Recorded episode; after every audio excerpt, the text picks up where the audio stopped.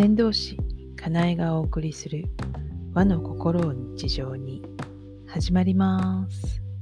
この番組は和の心を大切にしたいと思う方へ。また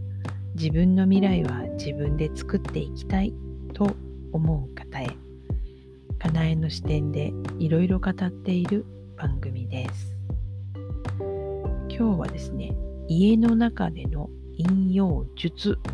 ということで観葉植物の取り扱いについてお話ししようかなと思います。えっと昔からねあの家の中に、まあ、よく病院とかもあるんですけどねお見舞いに根のついたものを花を持っていっちゃいけないとかねでそれは昔はうんと、家の中にも根のついたあの植物を置いてはダメって言われてたみたいなんですね。もう最近は結構皆さんね、あの鉢植え家の中にいっぱい置いてたりしますけど、もともと引用術的にはダメなんです。なんでダメかっていうと、この根っこの生えるような植物を置いとくと、なぜダメかというと植物が木を吸うから。木ですね。はい。気候の木空気の木で木ですね。気を吸うからです人の気を吸うから。って言われています。つまり、ね、寝ている部屋とかにその観葉植物とか置いてたりとかするとですねその植物が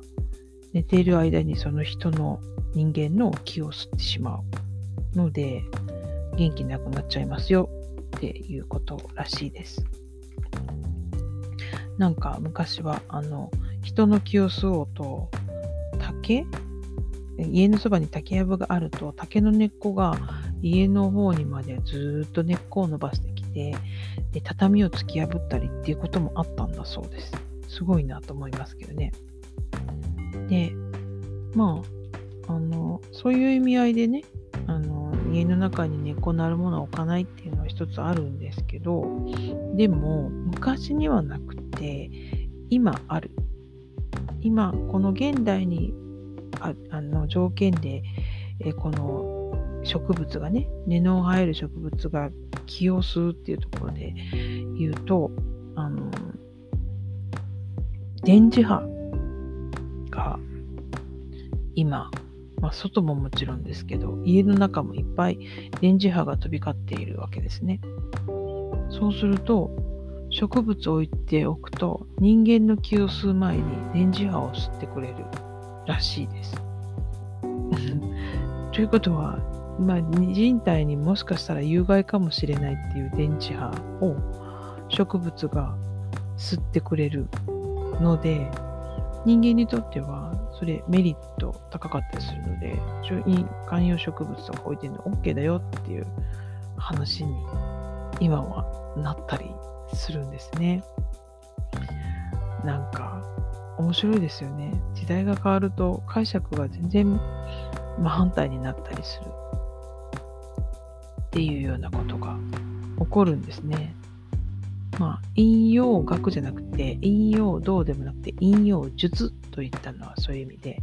まあえーと、日頃それその知識を使っていくっていう時には、その術という言葉を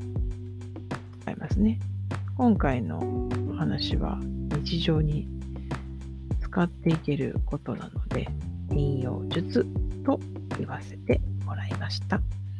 観葉植物は吉と出るのか凶と出るのかその判断は皆さんにお任せします。で今日のお話は師匠の運を作る陰陽師入門というホビージャパンさんから出ている本からちょっと参考にお話をさせていただいたので、え概要欄に、えー、その出店と Amazon のリンクを貼っていますので、えー、一度どうぞ読んでみてください。では、また、先導し、かなえでした。